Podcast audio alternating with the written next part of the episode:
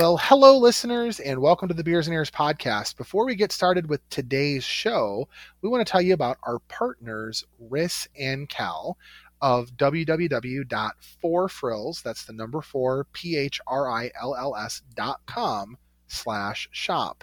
They have got a ton of cell phone accessories, be it charging cables, LED speakers, you name it. And uh, we're in that period right now between Christmas and New Year. So you probably got some gifts that maybe you didn't want, possibly a pink bunny suit like the guy in the Christmas story. And maybe you want to return that and get your money back and use it towards something else. Well, Four Frills is a great place to do that. And Matt, uh, we still have our promo code of beers, B E E R S, uh, going on right now, um, uh, which gets them 15% off. Is that correct? That is correct. 15% off. And so already the prices are really, really low. And so taking another 15% off means you're getting a great deal on cell phone accessories. Absolutely. And if you're listening to this on its release day, it's actually the 29th. So really, you actually do still have three more days through the end of the year if you use beers, B E E R S. Not only do you get 15% off, but if you spend $50 or more, you will also get a free Bluetooth Beers and Ears keychain speaker as well. So that's a great little deal for yourself as well. But you got to act fast because it's while supplies last and it's only through the 31st of this month. Now, the 15% off will go on indefinitely. You're good there, at least for now. Uh, but definitely act fast if you want to get those Bluetooth speakers. And you get two day shipping. You help support the show. You help support some nonprofit uh, causes as well. So www.4phrills.com slash shop and uh, pick your items out. Uh, use promo code BEERS, B E E R S, and get your 15% off and spend 50 or more and get uh, your free Bluetooth keychain speaker. Okay, let's get started with the show. Welcome to the Beers and Ears podcast. Here are your hosts, Casey Woolley and Matthew Brown. Hello, everyone, and welcome to another episode of Matt forces Casey to watch a movie for the podcast. and you know what? It it felt like it too. I, I remember last week when you said, "All right, we got Meet the Robinsons next week," and I'm like, "Oh God, I do not want to watch this movie. I, have never seen the movie. I'd never seen it before, and Matt forced it down my throat. Way to go, Matt. Yes, so I, I, am I am a fan. I'll, I'll be honest. I'm a little bit of a cult classic fan. I'm a little bit of a fan of these non-mainstream Disney movies, and so this is actually one that I think is is very underrated. It's not. I, I don't want to come out and say it's the best movie ever, but I think it's very underrated. Um, so I was like, we should. We, you know, we haven't done a movie review in a while. That's like not been a holiday movie. So hey, let's let's uh, review this one. And Casey, I want to start with putting this in context in terms of like timing of when this movie comes out. So this comes out in 05, if I'm not mistaken. And uh, this 2007, is 2007. Oh, 2007. I'm I'm off by a couple years. 2007. So still that mid to late 2000s and and Disney, the Walt Disney Animation Studios is has not done well. I mean, this is this is home on the range territory and if you have listened to this podcast since its beginning, you know how I feel about home on the range. Um, how we both um, feel about home on the range. Let's be honest. Yes, uh, guaranteed I will never force you or any of our listeners to watch Home on the Range. so that is a promise. Bar as a cow? no, no, I, I, I do not need to listen to any any that movie can can never be watched ever again by anybody. Anyway, so eh, you know Walt Disney Animation Studios is is just doing not great, and but by way of contrast, Pixar has ruled the the early and mid 2000s where i mean it started with monsters inc. in 2001 and you got finding nemo comes out during there. Cars has just come out and was a smash hit. And so it was at this moment where walt disney studios animation kind of um, they bought Pixar and then like said, "All right, come over here and and help us fix our movies." And so this is the first movie that John Lasseter, who who was the head of Pixar for a long time and head of Walt Disney Animation Studios for a long time, this was his first film that he worked on. And so this is when you kind of start to see a little bit of upwards trajectory towards what Walt Disney Animation Studios is now at this moment in time where you know Princess and the Frog, Tangled, Frozen, Big Hero Six, Moana, Zootopia, like they've really had some home runs. Well, and I, I also want to make sure, you know, when we talk about timeline, so 2007, you know, I think it's, you know, and I've said this a couple times on the podcast before, that when you watch the movie or where you are at in your stage of life also has a big influence on whether you're going to watch a Disney movie or not. And, and I'm looking at this, this is 2007. I was a year out of college and into my first grown up job. I know that sounds crazy, but I was into my career at that point. I had just started at JC Penney when I worked there and and you know, I didn't have a lot of time necessarily for the luxuries of life. I really wasn't um, you know, I was a Disney fan, but I wasn't the hardcore Disney fan that I am now. And, and I'm going to be very honest with you. When this, when I looked at this movie, this is Chicken Little meets Jimmy Neutron, and that's kind of how I had it in my head. Chicken Little and Jimmy Neutron like formed a baby together is kind of what I had, and that's what it feels like because and and looking at this, Chicken Little preceded this. Jimmy Neutron's not even a Disney property; it's a Nickelodeon property. But when you put the two of those together, that's what this feel felt like to me and feels like to me. The look, the feel. It also has they had not quite perfected they had not quite perfected the 3D animation yet with this. You know, it, it it felt very um maybe this is because I'm looking through it the eyes of 13 years later and computer animation now has become so far.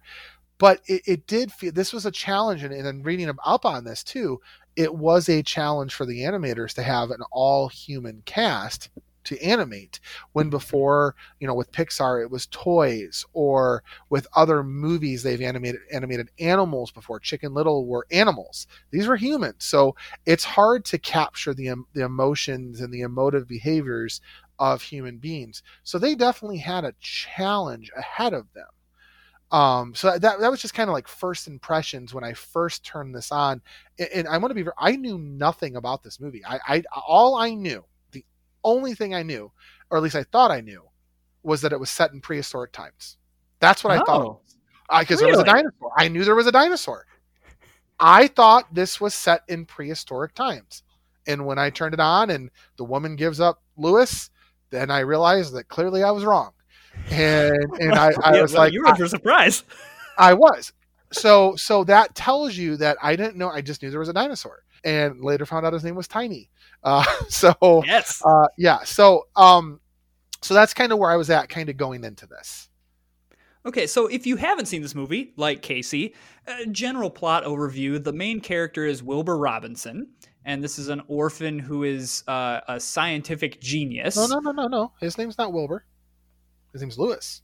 His name's Lewis. Yes, sorry. Wilbur. Wilbur's the other guy. Wilbur's the who we'll find yes. out about who he is in oh, a minute. Goodness. Yeah. Um, Wilbur is uh, oh my goodness. Um, that's what the book. It's based off a book of a day with Will, Wilbur, Wilbur Robinson. Robinson. So, yes. Yes. So Lewis is a kid. Let me get this right. Lewis is a kid that um, is an orphan, and he's at this science fair. And uh, this is actually a really hard plot to describe. Now that I'm trying to describe it out I'll, loud, I'll, I'll do. I'll do my best. He is an orphan he is trying to get adopted by a bunch of uh, a bunch of adoptive parents. He's been rejected 124 times, and he realizes that no family is going to be right for him, so he needs to go find who his birth mother is. Uh, in order to do that, he creates this invention that helps him remember. He saw his mom's face one time, so he creates this invention, which he's not very good at creating inventions, takes it to the science fair, and basically from that point forward, he finds himself in the future and basically under a promise that he's going to get to go back in time to see his mom, and all this craziness happens. That's basically the gist of it. It's it's it is a very zany type movie. Um, it, it, so it's got a lot of fun moments. But first of all, I I, I have to know what what did you think of this movie? I fell asleep halfway through. I fell asleep halfway through. I, I I'm, I'm going to be very honest with you. I watched it last night. Um, I got 45 minutes into it. I paused it because I felt myself drifting and I didn't want to miss it. I paused it and I fell asleep for 30 minutes. Woke back up, made myself some popcorn, turned it back on. The first 45 minutes of this movie is horrible. Horrible. The last 20 minutes of this movie had me on the edge of my seat. Okay. So I, so I can see that. it did. The first 45 minutes of this movie, you don't know what's going on. Who is the bowler hat guy? Why is he chasing him? Why does he want this invention? Who is this kid? Why is he telling him to be on the lookout for the bowler hat guy? Why does the bowler hat have legs? Like you, you Okay, it, but, there, there- there's so on. many weird things going on that it it it was too much. Like, and I but- actually but to me- read. I, I I- hold on, and I'll let you finish. I actually read that this was a John Lasseter thing when he came on board. His first said what his first thing he said was, "The villain is not villainous enough, villainous enough." And I still think even doing what he did, there was no compelling conflict with the villain. You had no you had no connection to who this villain was until the end. Yes, but I think that that's what that's what makes it a little bit compelling to me. You you asked all these questions at the beginning. You're like, "Who is this? Who is this? Who is this?" And to me, that's the compelling part. Like, yeah, like who is this bowler hat guy? I want to learn more. And then we're not going to give any spoilers, but there's a big reveal on who the bowler hat guy is. Well, You're you know, we'll spoil it. oh, We're, we're, oh. we're revealing the movie. I mean, I, I think it's okay to. I think it's okay. Like that, that's what I'm saying. That last 20 minutes, it all finally comes to fruition. I mean, and again, if you haven't seen this movie, we're, we're going to spoil it right now. The bowler hat guy is is Lewis's roommate, and that uh, Wilbur Robinson is Lewis's kid, and he goes and meets the Robinsons, who ends up being his family. All that was awesome. I loved the reveal. I called the bowler hat guy being the roommate very early on just because of the eyes. oh You know, I yeah, always I thought it was really weird that his eyes were so shadowy in the beginning. You know, I called that. Now I didn't understand why he was the villain until the end, obviously. And really, honestly, he's not the villain. It's Doris is the villain. I mean, the hat. yeah. the The, bowler hat is the hat Which is the and villain. that's what's really weird about this. Like Doris doesn't talk really. So like you, you, I, I don't know. I, it, it was a very convoluted story, and I the first forty five minutes was boring. The middle uh, twenty five minutes picked up. You started to kind of get interesting, and that last twenty minutes I thought was great. I, the, you know the one the, the obviously I didn't see the fact that um, you know, that was his kid and all that stuff. The one thing that I did not see that got me at the very end, which I thought was just brilliant, was wh- the, the the girl with the fire ants ends up being his wife, and Yeah. I just thought that was so cool because I called the mom and the dad. I, I could I, I could t- feel that, but the, him her being his wife that took me by complete surprise, and I'm like, oh. Because because I could feel okay frogs. What's going on with frogs? Why do I see frog? At first, I remember thinking to myself halfway through, going, "Don't tell me he's dreaming." Like I thought maybe he was having like a really vivid dream of the events of the day. And I was like, that would just be a cop out. Like I would have been so frustrated if that was the case. I would have hated that movie if that was how Uh, I would have just too. so you know. I would have too. No, I would have too. But like you know, the whole thing with the hair. Like, wh- why can't you see his hair? Uh, That was really weird, and it had a good payoff when his hat comes off, and you realize it's because his dad's hair looks like that, and they're gonna know it's him. Um, I loved how you don't know what the dad looks like the whole movie. So you're picturing Tom Selleck the whole time. I thought that was really cool as well. Which, by the way, he is actually voiced by Tom Selleck, which I think is really Yes. clever. Yeah, that, Um, that, that was to, for, to let you in, listeners, where it, it- Wilbur is going through uh, his family with Lewis when he first gets to the future, and he's like, "Well, what's your dad look like?" Because he doesn't have a picture of his dad, and he's like, "Uh, uh picture Tom Selleck." Lucille is married to Bud, and your dad Cornelius is their son. What does Cornelius look like? Tom Selleck. And from what I gather, they did not actually have Tom Selleck as the voice until they were like, wait a minute, this seems like to make way too much sense. Like, if we're using Tom Selleck, let's use his voice when Yeah. the big reveal happens. And he was happy to do it. yeah it was it was it was really it was it was good it was well done i i think but you know to get back to the point of what you were asking me and what i thought about it the first 45 minutes it, it just it drags on because you it feels like it's trying to be too many things at once. It's trying to be a mystery.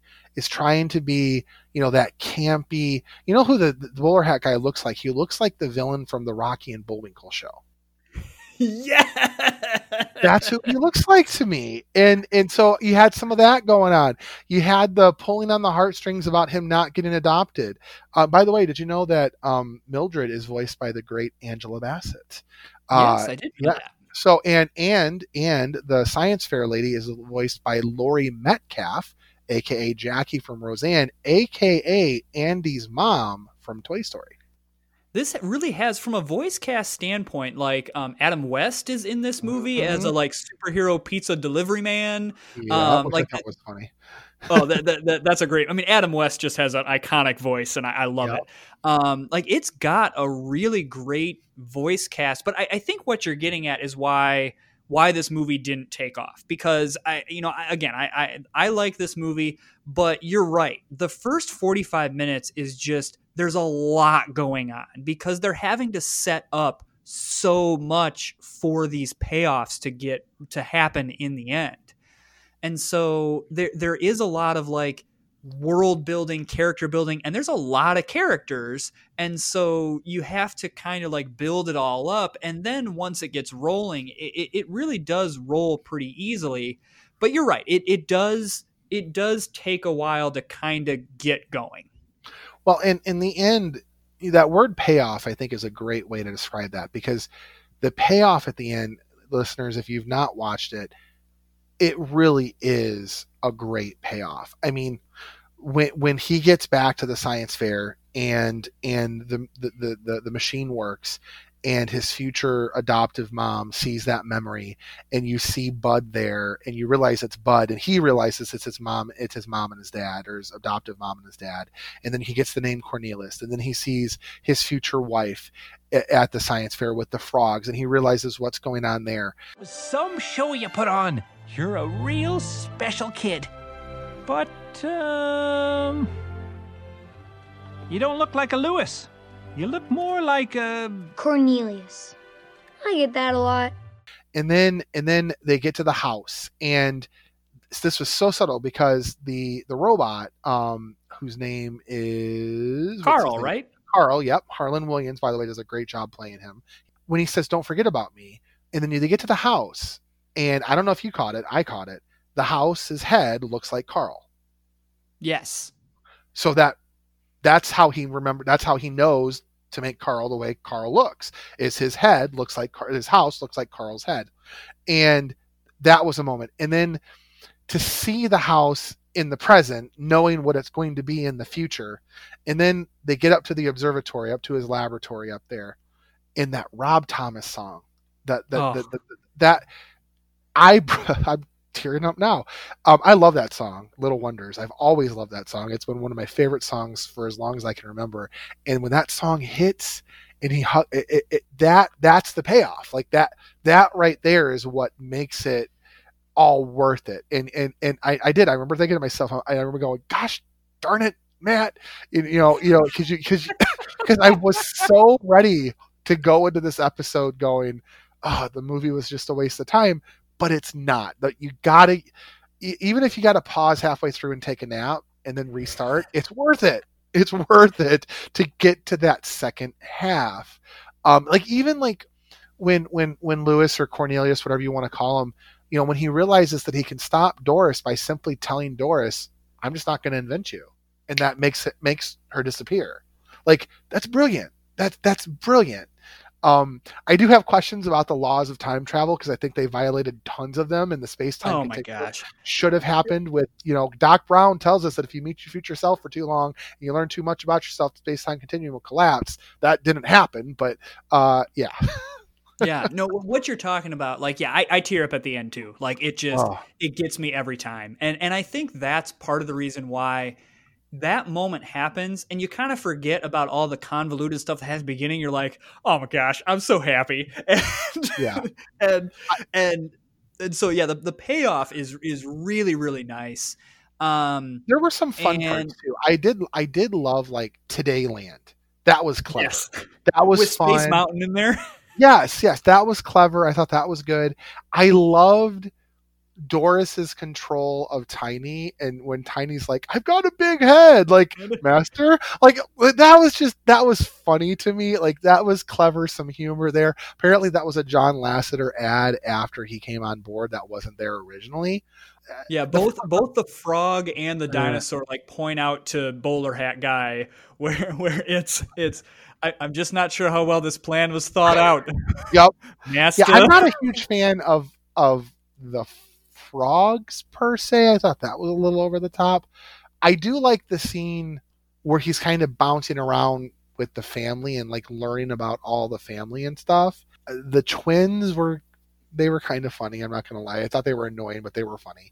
Um, yeah. You know, I, I still don't get the whole Butler lefty. Like, what's that all about? But you know, I, I overall, it, it's a kooky movie. I did read that the original source material had much more of an aesthetic like the movie Robots. And since Robots came out around the same time as this, they actually had to change it up a little bit so they didn't look like they were trying to copy Robots. Yeah, it, it definitely has a. I mean, even even with the change, it definitely has a similar aesthetic to that movie. Especially Carl. Carl looks yeah. very similar. Yeah, absolutely. To, to that, yeah, because Robots came out in 2005. That had Robin Williams in it, right? Yeah, it did. Yeah, Robin yeah, Williams played played a robot in that movie. That, yeah, like that, I'm looking right now. Note, the main that, robot of that looks very similar to Carl. Yeah, yeah. That that movie was another one. Uh, sorry, this is a total side note, but that robots movie is another one that had like a insane voice cast. So well, you know what's I mean, funny is like, Har- Harland Williams was in that one as well, and he's the one who plays Carl. Wow, he's getting all the robot parts. I'm gonna see what he played real quick. I'm curious. He played Lugnut, a large, friendly, green, muscular robot who befriends Rodney along with his mute oh. companion Diesel. I, I, I, I do know who that is. I've, I've seen the movie Robot twice, I think. I, I have a weird memory with movies where I can like remember things really, really easily and so yeah I, I know exactly what character you're talking about.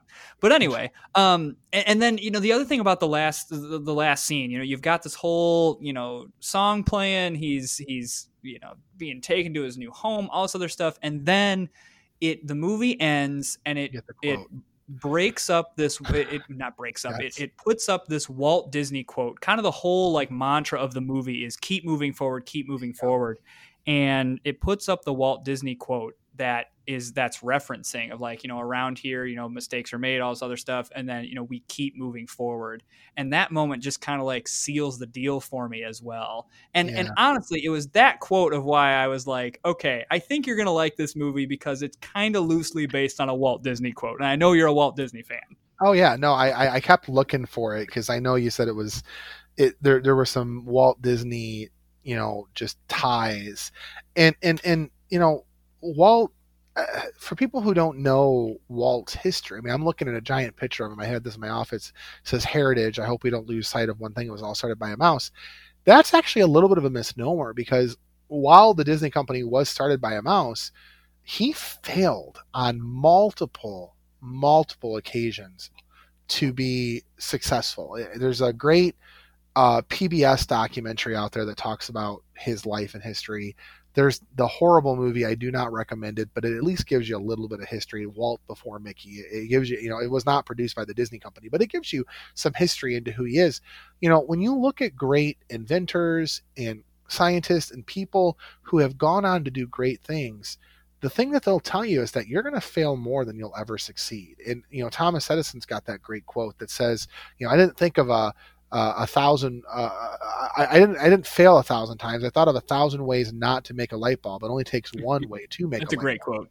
I love that quote. I, I get it wrong, I'm sure, but that's the gist of it. Is that you know you're going to try and fail things over and over and over again, and that's what Lewis does in this. He tries things and he fails things, and but all it takes is just one time, one thing to work.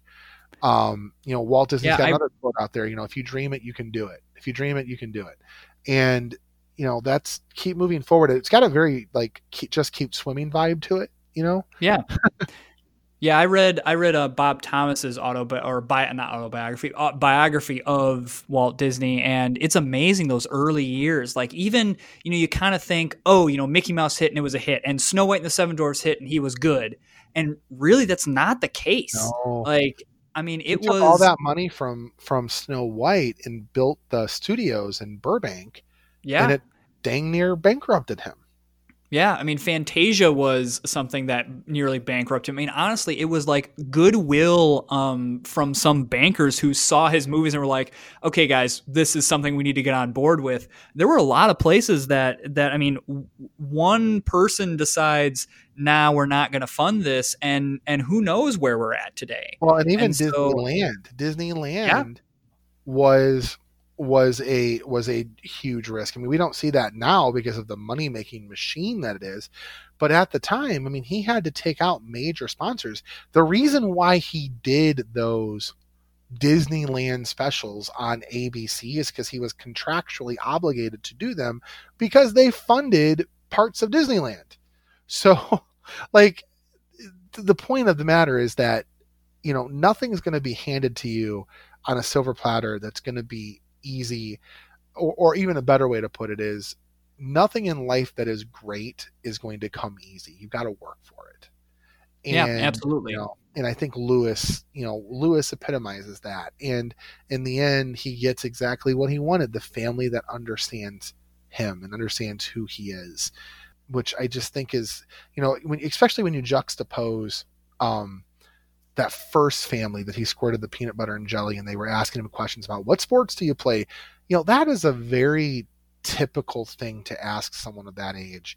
And not every kid is into sports. Not every kid you know i was never into sports. You know i was a theater kid when i was in high school you know? And um uh, you know I, I don't know about you but like that that scene when he tells mildred that he's been rejected 124 times and she goes oh quit being over dramatic. And he turns the crate around and he's marked off every time it's happened that broke my heart Yeah, and I and I think they epitomize too that you know Lewis is what like 11, 12 is kind of the about the it was age, 12 yeah 12 because wilbur was 13 and I think they epitomize it very well. Of you know he's starting to get out of the age where he could be adopted. That Mhm. you know when, when in general, from what I understand about adoption, most people are looking for smaller children, not to adopt a 13 year old. Um, and so, you know, he's, he's realizing that there's all this rejection and I'm running out of time in order to get adopted. And I, I think they epitomize that really, really well and depict it very, very well. Um, yeah, I mean, really the, the, the movie is, I, I don't want to, I- I do not want to say this is like the greatest underrated movie um, but I also think that this is, and I, I think you agree with me here. If you have never seen it, it's worth it's worth a watch once. Yeah, I, I 100% agree with you. I'm glad they scrapped the sequel. I'm glad Oh yes, there- there's no reason for a sequel. You know, and again, this coming from the sequel junkie. This is a one-off movie. You don't have to sequelize everything. And this is a great movie. You, you understand what happened. It tells a great story in a hour and 34 minutes. I, I- I'll also say that, you know, this movie got great reviews from critics. And it just goes to show you that um, critics don't always get it right. The audience just was not here for this movie. They weren't they weren't feeling this movie for whatever reason. And I, I do feel this is this is another one of those movies. It's I think one of the reasons why maybe it struggled to pick up momentum is because there is some some heartfelt you know heartstrings that get tugged here. Very similar to WALL-E. You know, WALL-E had that. You know, we're gonna you know kind of go on our soapbox a little bit and talk about what we're doing to our planet feel. And you know, you and I've said that in order to watch WALL-E, you got to be in a particular kind of mood. yeah, This is one of those movies where I don't know if I'll pick it up when I'm just looking for something fun, but if I'm feeling if I'm looking for something if I'm feeling a little melancholy or I'm feeling a little a little bit less than zany, this might be a movie I could see myself picking up again. I'm I'm I'm. I'll be honest. I'm so happy to hear that a movie that I forced you to watch you didn't hate. Oh, there's been a couple that I, I didn't hate WALL-E. You forced me to watch That's WALL-E. and I enjoyed WALL-E. WALL-E was good. Pinocchio. I, you you had me watch Pinocchio. I didn't hate Pinocchio. Um, I think there's only been a couple that that I really didn't really like, but no, this one it was. Like I said the first 45 minutes, it was it was like oh my goodness, and then you know that last 20 completely redeems it, and and I think you know it's it, that's what you know what does it and there's some funny parts and like you said they were trying to find their way i mean 2007 so this would have been two years away so next what, what would have been the next one that came out after this it Next was one, I uh, believe, was Bolt. bolt bolt was next and then after that i think was probably princess and the frog was- so yeah, it was Princess Bolt, and the Frog. Bolt, Bolt had some success. Princess and the Frog, we already know, was outstanding. Um, and then after Princess and the Frog, you got uh, let's see here. That's Tangled. Uh, yeah, Tangled was next. So really, your point of this is kind of what set them along, kind of towards the upswing. Well taken, well taken. I think this and Bolt. Bolt has, you know, kind of a cult classic following. I've never seen Bolt, but I, I've heard it's good. Oh, really? Um, yeah, another episode probably. Uh, I, I don't But- know. That one I'm that one I'm not as I, I enjoy it, but I, that one I'm not like Casey. You need to watch this movie. if you want to, go ahead. It's entertaining, but I, I wouldn't like. I'm not going to force you to watch it. fair enough. We probably won't do an episode on it, but all right. Anyway, uh, any last words before we get out of here? my favorite part of this entire movie i have to i have to end it here is when the big reveal of of of goob is the bowler hat guy and he's like i stewed and i stewed he's going through a story and he's like i walked through the holes and the children mocked me and like hey goob nice binder hey goob want to come over to my house today they all hated me Hey, Goob, what's up? Cool binder. Hey, Goob, want to come over to my house today? They all hated me. I will say, that moment gets me every time I will say, I don't like how Goob's story ends. Like, I like how Lewis has him catch the ball. I think that's awesome. I don't like how adult Goob just kind of goes away. That, that's weird to me. Like, it, it Yeah. feels. I don't know if they were trying to set something up. I, I read that maybe it was because he was felt shame or something. I don't know, Hmm. but that I didn't like that part of it. But I do like how he goes to the little league game and wakes Goob up just in time to catch the ball, with the implication that then Goob's life is going to turn around, which I think is Yeah. really good. Um, yeah, it's a nice little. It it it, it makes a, a little more happy ending, not just for Lewis, but for um, Goob as well. Absolutely. Okay, well, it is closing time. Uh, if you want to get a hold of us, you can do that on Facebook, the Beers and Ears Podcast. We've got about 425 members as of right now, so that's pretty good. So keep on inviting your friends to listen to us and find us on there. We post all kinds of fun stuff and surveys and things. Um, you can also find us on uh, Instagram and Twitter, beers at beers ears 1928. You can also find us or email us at beersnears1928 at gmail.com. Um, share us with your friends and family.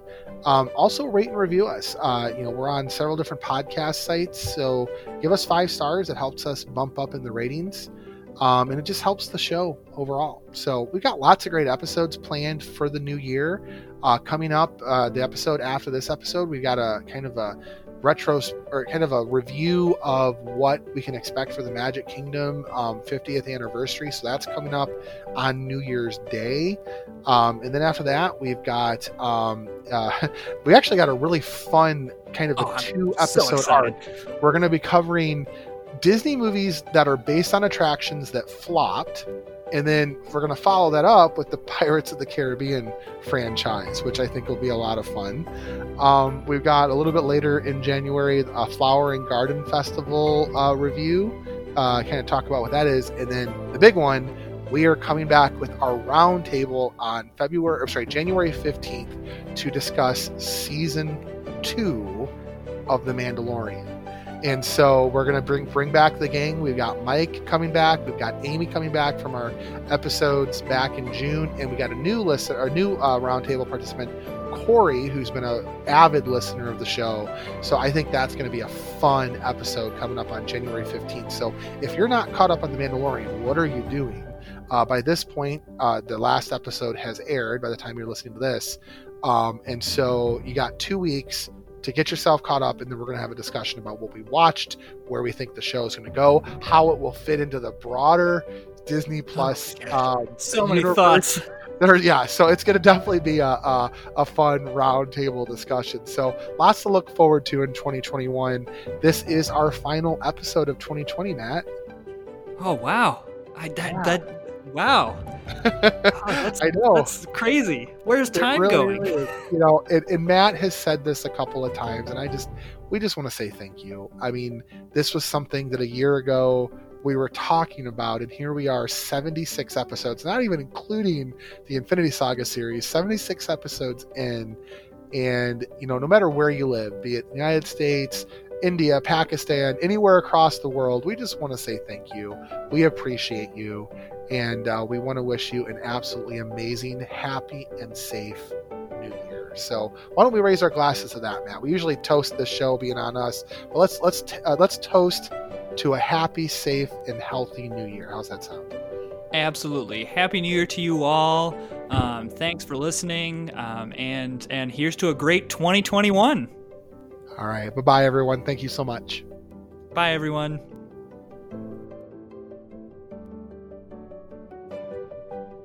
you